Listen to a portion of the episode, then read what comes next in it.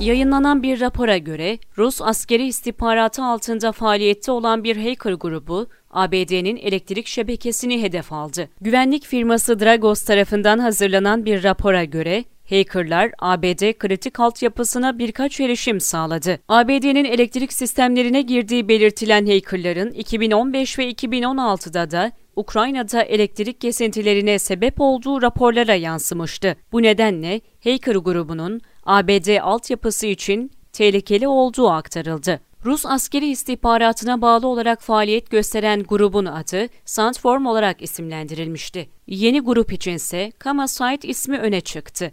Grubun Sandform ile bağlantılı olduğu ve benzer yöntemlerle saldırılar düzenlediği belirtildi. Kamasite isimli grubun en az 2017'den beri akaryakıt, elektrik ve diğer türlü altyapı sistemlerini hedef aldığı kaydedildi. Ancak en büyük tehlikenin elektrik altyapısı olduğunun altı çizildi.